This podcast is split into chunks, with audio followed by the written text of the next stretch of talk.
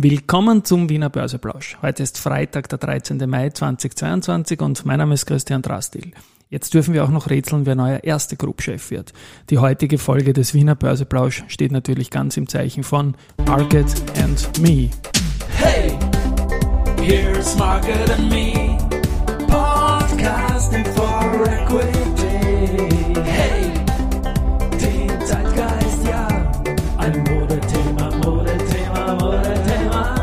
Börse als Modethema und die Mai-Folgen des Wiener Börseplausch sind präsentiert von Wiener Berger und Palfinger.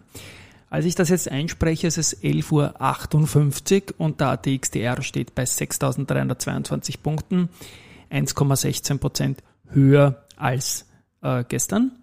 Und 20 Minuten ist es jetzt her, 11.38 Uhr ist eine Pressemeldung der erste Group gekommen, die sich auch auf meine Einleitung bezieht, dass wir ab jetzt wieder rätseln dürfen, wer neuer erste Group Chef wird, denn der Bernd Spalt, der CEO der Bank, hat äh, ein Jahr vor der anstehenden Vertragsverlängerung gesagt, äh, nein, er wird seinen Vertrag nicht verlängern. Sein Vertrag läuft jetzt bis 30.06.2023 und seine Entscheidung sei eine Folge von unterschiedlichen Auffassungen über die zukünftige langfristige Gesamtausrichtung der Gruppe. Jetzt muss man dazu wissen, der war ewig lang in der Bank, hat meines Wissens nach und was ich so höre aus dem Unternehmen einen tollen, tollen Job gemacht. Aber es ist halt schwer ganz an der Spitze und ab jetzt werden die Spekulationen dann losgehen, wie es weitergeht. Die erste wird, glaube ich, dann Mitte Mai schon, also in wenigen Tagen schon starten. Mitte Mai haben wir schon, aber ich glaube, nächste Woche geht schon los mit der Suche. Mir fallen dann ein paar interne Kandidaten ein, ehemalige Leute, die in der erste waren, wie der Peter Bossig oder auch intern der Stefan Dörfler. Sehen wir mal, wo es da hingehen wird. Die erste Group hat äh, heute mal 2,21 Prozent plus, aber die hat auch schon gut begonnen gehabt. Also das war jetzt nicht auf die Nachricht bezogen. Die fetten Gewinner sind heute die Strabag mit 8% plus, die AT&S mit 6% plus nach der gestrigen Ankündigung der Dividendenerhöhung. Bira Mobility mit 3%. Auf der Verliererseite haben wir drei Werte mit circa 2%, die Adico Bank, die Agrana und die Frequentis. Weiters bitte ich jetzt und noch um sachdienliche Hinweise zur UIAG. Denn da ist jetzt so, die sind ja Delisting momentan. Die haben exakt am 11.05. heuer, also genau 30 Jahre nach Börsestart, haben sie das Delisting dann äh, in der finalen Vollzugsmeldung kommuniziert. Und ich bin jetzt auf der Suche gewesen nach diesen 29,41 Euro Schlusswert, den wir alle kennen, nach einem Startwert aus dem Jahr 1992. Und Kinder, das ist gar nicht so leicht. Ich habe jetzt mehrere Leute gefragt, die haben alle keinen Langfristchart, also auch bei offiziellen Stellen. Und ich habe sogar beim Unternehmen gefragt und auch selbst da konnte man nicht beantworten. Aber zurück zur erste Group und da gibt's ja die ganzen alten Börse-Jahrbücher und da habe ich jetzt mal eine Vermutung, nämlich dass im Jahr 1992, damals im geregelten Freiverkehr der Staat, zu 100 Schilling erfolgte. Jetzt wissen wir noch alle diese Euro-Umrechnung, 7,27 wäre das dann circa und ich denke nicht, dass es da einen Split gegeben hat, aber wie gesagt, da bitte ich um sachdienliche Hinweise. 7,27 ähm, auf 29 wäre durchaus eine herzeigbare Performance und so habe ich es auch ein wenig in Erinnerung. Die Binder und Co., die Wolford, die Ballfinger, die Andritz und die Bene, die alle kommen aus der UIAG und die sind alle dann irgendwann so um die Jahrtausendwende, 1992 ist losgegangen. Ähm, 2006 war dann das letzte IPO, sicher Highlights, die, die Ballfinger und die Andritz natürlich ähm, war das quasi schon eine wesentliche Rolle der ersten großen Mittelstandsfinanzierungsgesellschaft.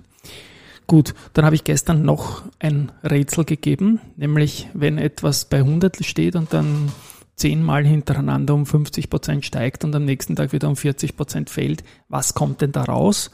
Und da habe ich gebeten um Antworten an rudi.börsenradio.at und da ist einiges gekommen und auch viel mit Prosa dabei und Aha-Erlebnis. Ja, es ist so, wenn was um 50 Prozent steigt und um 40 Prozent fällt, ist gleich einmal um 10 Prozent in Summe gefallen. Und wenn man das zehnmal wiederholt, ist ein, ein Wert, der bei 100 startet, bei 34 und das haben etliche Leute auch richtig gehabt, aber mit der Anmerkung Aha-Erlebnis. Ja. Und jetzt stelle ich noch die Frage, was ist, wenn es zuerst um 40 Prozent fällt und dann um 50 Prozent steigt? Darüber können wir dann am Montag weiterreden. Neue Umsatzrekorde hat es gestern gegeben in der noch kurzen BBO, Best Bid Offer, ich sage immer Barbecue-Ära dazu.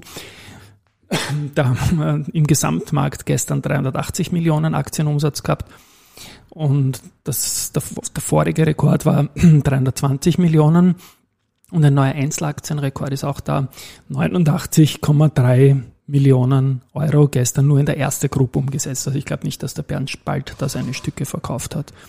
Bitte, bitte Scherz und Risikohinweis.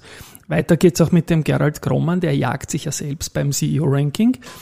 Seine Zwölfer-Serie, die ich eigentlich für unschlagbar halte, ähm, fange ich jetzt schon zum Wackeln an mit dem Saga. Jetzt ist er schon zehn Tage selbst wieder im Plus, also wirklich die Aktie 2022 bisher. Und ich habe gesagt, wenn er 13 Tage schafft auf dieser Nummer 1 Position, dann ist das sein Wanderpokal letztendlich. Zu den Nachrichten noch. Und zwar haben wir da yes, einen Antrittsauftrag. Und zwar diesmal vom schwedischen Papier- und Zellstoffproduzenten Billerud Korsnes. Und da geht es um einen Lime Dry Kalkschlammfilter. Und Fertigstellung in Betriebnahme ist schon für das zweite Halbjahr dieses Jahres geplant. Die Post wiederum hat die Quenz-Zahlen bestätigt und Ergebnis- und Umsatzentwicklung liegt unter dem Vorjahresniveau. Das wusste man schon, aber es hat zuletzt zum Beispiel auch schon wieder starke ähm, Insiderkäufe unter anderem vom CEO Georg Bölzl gegeben. auch die Agrana, Verzeihung, bin verkühlt noch ein wenig, auch die Agrana hat die Zahlen und den Ausblick bestätigt. Eigentlich schaut das alles sehr, sehr gut aus, bis auf Wertberichtigungen im Zusammenhang mit dem Krieg in der Ukraine, da man gerade als Agrarunternehmen da betroffen ist, ist irgendwie naheliegend. Und das Unternehmen erwartet die insbesondere im Rohstoff- und Energiebereich deutlich gestiegenen Preise in den Kundenkontrakten weitergeben zu können. Dann Insider-Trades gibt es auch, wer hat wieder mal gekauft, kein Wunder, die Grossotec und diesmal 460.000 Aktien. Also die werden jetzt bald die 5%-Schwelle meines Wissens nach oder meiner Hochrechnung nach, nicht Wissens, 4%, haben sie zuletzt gemeldet. Wissen tun das nur die Herren selbst natürlich. Äh, Research haben wir eine Kaufempfehlung für AT&S und Kepler Chevreux. Die erhöhen dabei noch, und das ist das Nette dran, das Kursziel von 60 auf 64 Euro. Und Raiffeisen Research hat sich die Meier-Mellenhof angeschaut und bleibt bei Kaufen und geht marginal von 194 auf 192 Euro im Kursziel zurück. Ja, und finally ein Hinweis für morgen. Morgen werde ich den äh, Andiogris im Sportwoche Podcast haben und das war ein Volksfest natürlich, wir haben das gestern aufgenommen. Ähm, ich spiele mal kurz rein, was er zu seinem Lieblingssturmpartner sagt würde ich sagen, Mir fällt einer ein, natürlich. Am, am, am besten ja. harmoniert habe ich natürlich mit Toni Polster, weil ich halt immer über die rechte Seite durchgegangen bin und in Wahrheit hast du dann nur den Kopf hinbrauchen und schauen, wo der Polster ist und den hast du treffen müssen, weil dann bist du wieder auf die Mittelauflage gegangen. Dann bist du wieder auf die Mittelauflage gegangen. Ja, wir gehen jetzt mal ins Wochenende. Wir hören uns nächste Woche wieder. Da wird es ein paar Specials geben.